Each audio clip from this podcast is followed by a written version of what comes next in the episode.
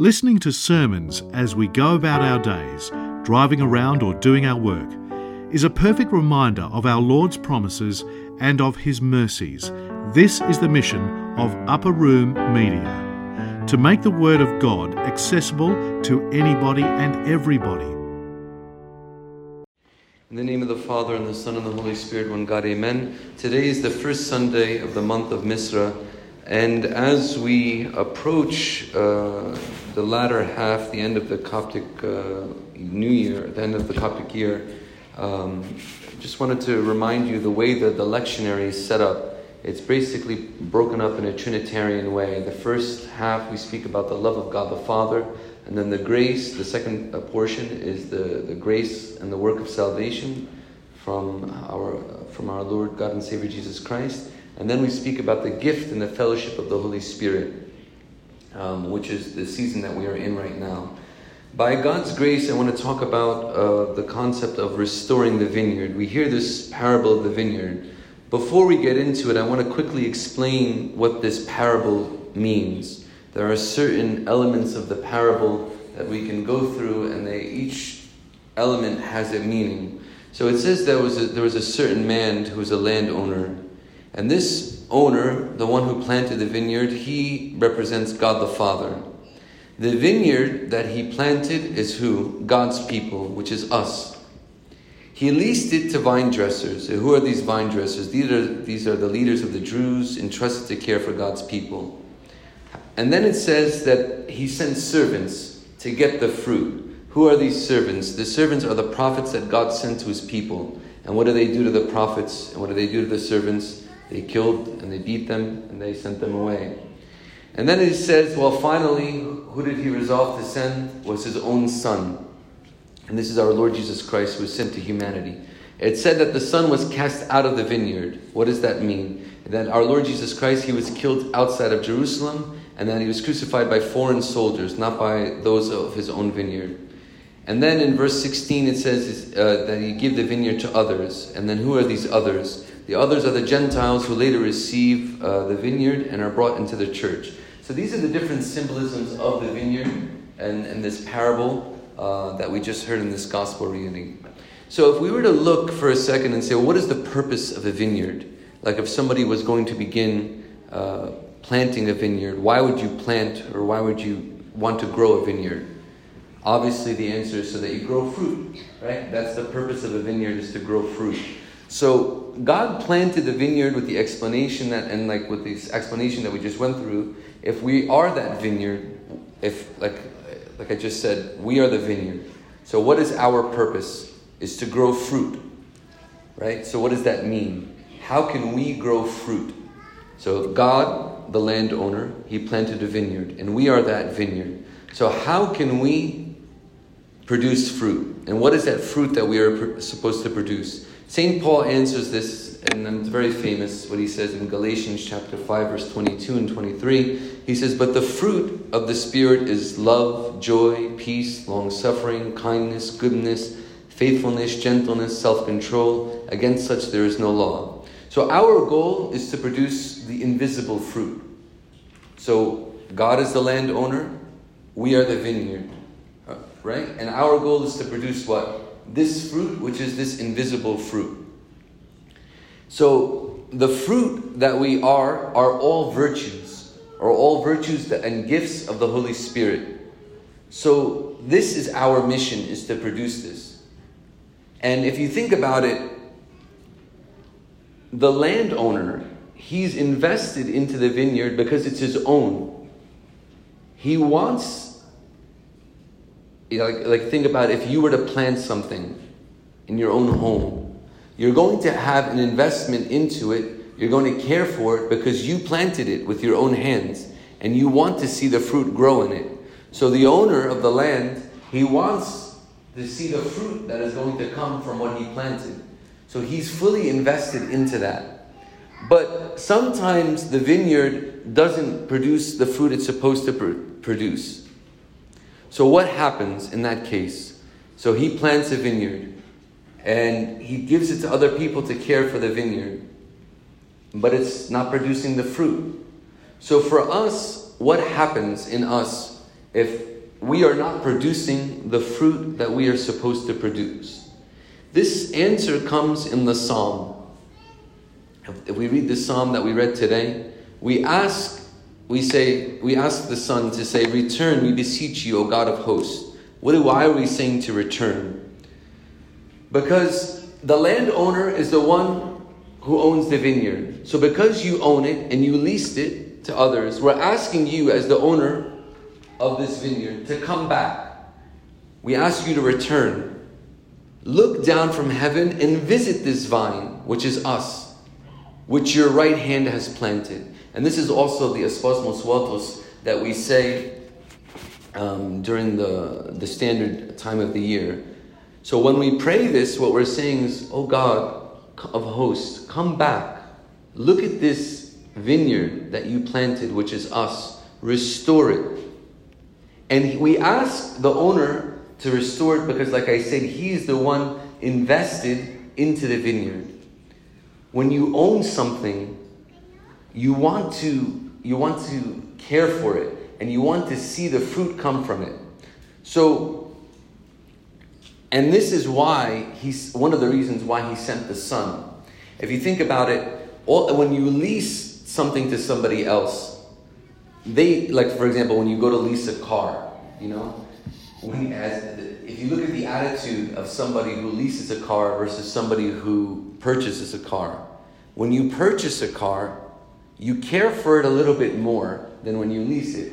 Why? Because when you lease it, you know that you're going to return it back, right?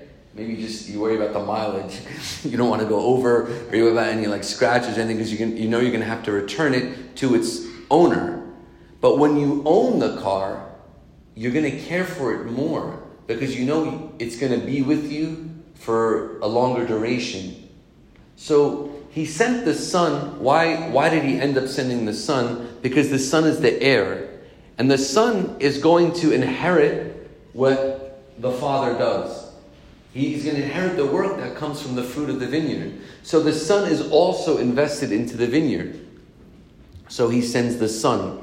Because the son feels the ownership as the father feels the ownership. The son is invested. So the son comes and he is going to restore this vineyard. Well, how is the vineyard restored?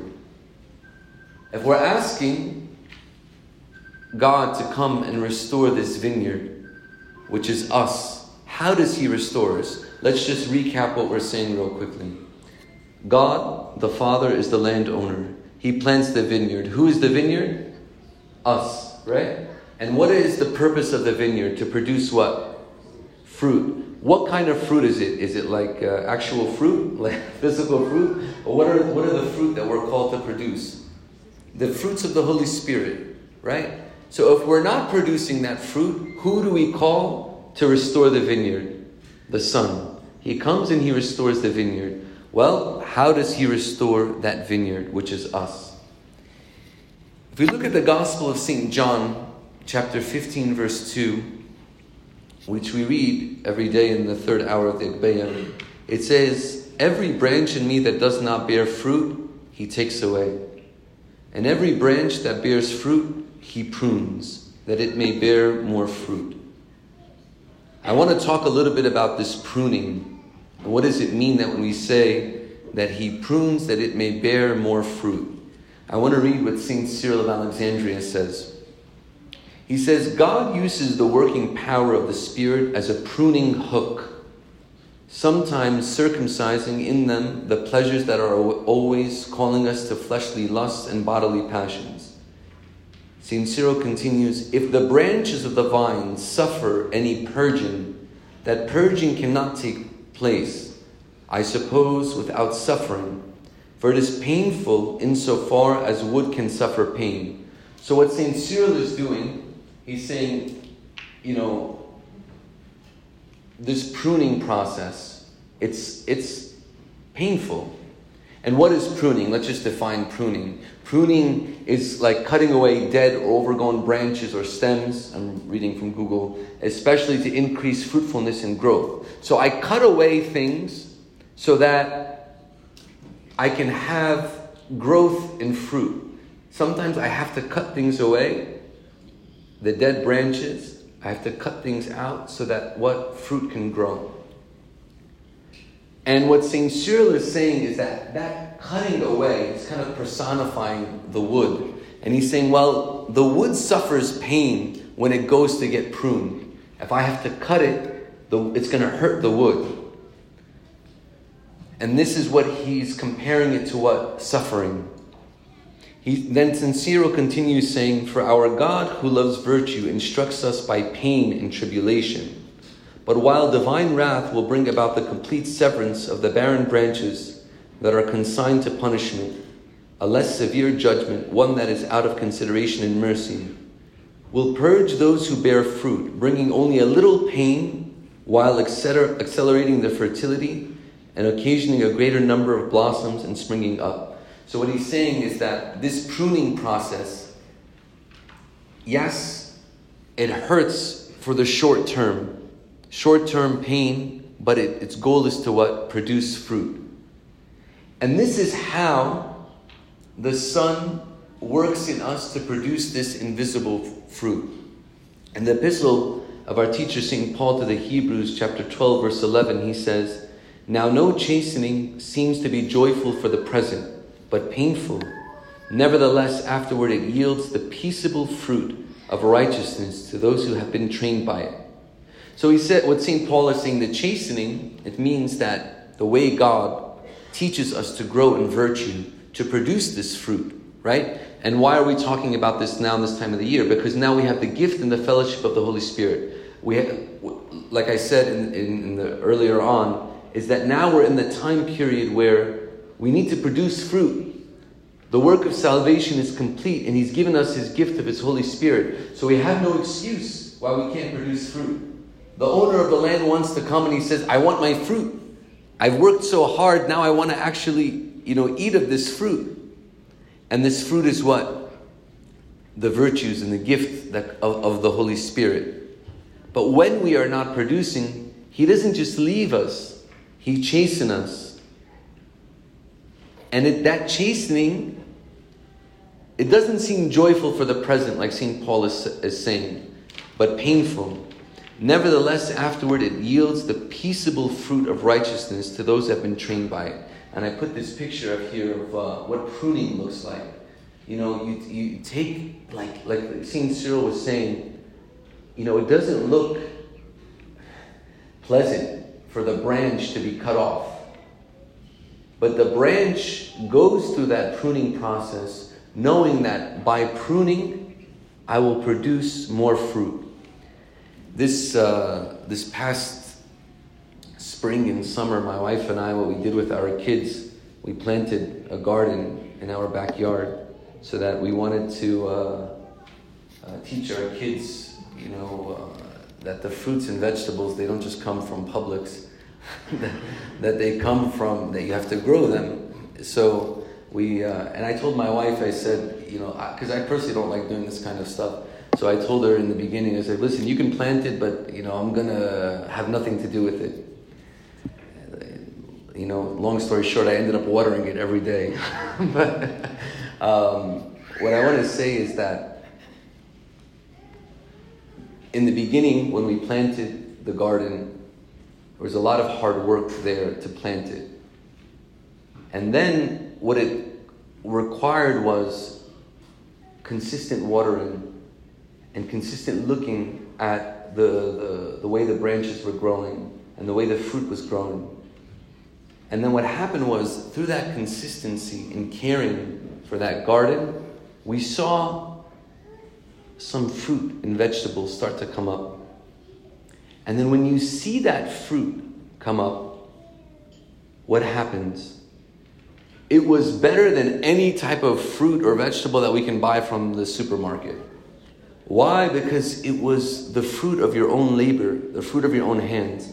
And my kids were so excited to go up to the, the garden and pick the tomatoes and the fruits and the vegetables. They were so happy to go do that.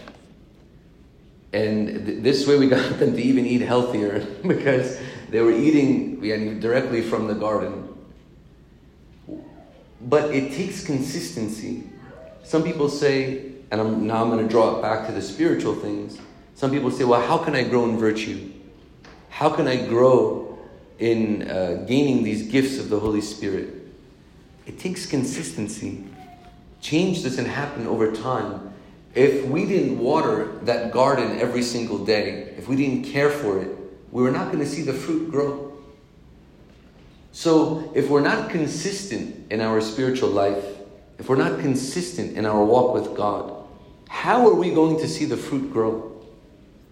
In the similar way with our, you know, if you look at vegetation and fruits and vegetables, if I don't care for the garden consistently, even if I just plant the garden, the fruit's not going to grow unless I care for it. So we need that consistency, and I need to water it and fill it. And what is the watering? The watering of the garden is what? Filling it with more spirituality, filling it with more um, acts and works of the Holy Spirit. And that those acts and those works needs to stay consistent. This is why the church's methodology is a lot of activity. Because once we stop becoming active, we see the fruit and the leaves start to dry out. But God doesn't leave us. He works and He's constantly working to do what? To restore the vineyard. Okay, so we are that vineyard. And we ask Him to come and to restore us. And the way He restores us is through that chastening, through sometimes suffering and tribulation. And like, look at this picture over here. The branch doesn't like it. The branch doesn't like being cut off. But sometimes we need to cut off things out of our life so that what we can see the fruit grow. Cut out sin.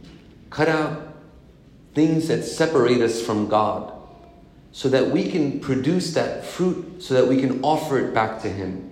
This is the whole purpose of the whole story of salvation.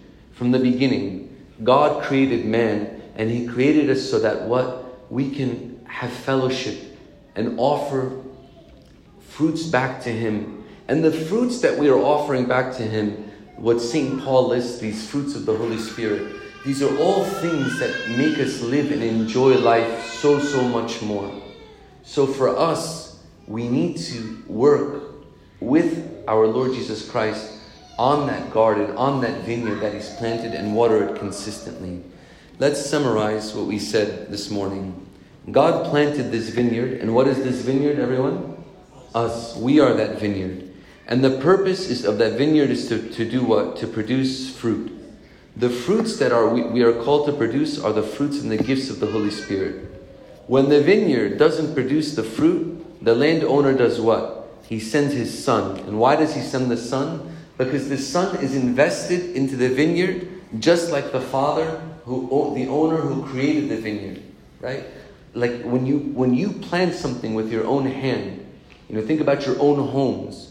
Nobody's going to care for your home the way that you care for your home. This is how God the Father works with us because we are His. He cares for us and He wants us to see us to work and produce fruit. The vineyard is restored how? Through pruning. And that pruning process is not always the most joyful during the present. But when we go through that pruning process, some of that suffering, that tribulation, like St. Cyril talks about, it produces what? Fruit. And that is cutting away the unnecessary parts. And that may seem difficult for the present, but it is necessary for the fruit to grow. And the cool thing is that once we see the fruit grow, once we, we are develop that consistency, and now I see the fruit begin to grow, I will continue the process. It's like, you know, when, I, you know, I give you that example, my wife and I and the kids, when we planted the garden, we saw the fruit and the vegetables begin to grow. And you trust the process now. Well, if I water it every day, I'm going to see more fruit and more vegetables grow. So I'm going to continue doing it because I trust that this process works. If we trust this process, we will continue to see the fruit grow in our old life. And what are this fruit? It is the fruit and the gifts of the Holy Spirit. I pray that God give us all of the zeal and the determination and consistency in our spiritual life so that we can offer fruits of the Holy Spirit back to uh, God. And glory be to our God forever and unto the ages of all ages. Amen. This talk was brought to you by Upper Room Media. We hope that this talk has, through the grace of God, touched your heart, and we pray that it will not only inform you, but will also transform you and your life with Christ.